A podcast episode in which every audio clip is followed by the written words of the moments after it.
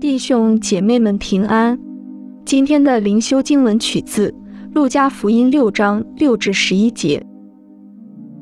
又有一个安息日，耶稣进了会堂教训人，在那里有一个人右手枯乾了。文士和法利赛人窥探耶稣在安息日治病不治病，要得把柄去告他。耶稣却知道他们的意念，就对那枯乾一只手的人说：“起来，站在当中。”那人就起来站住。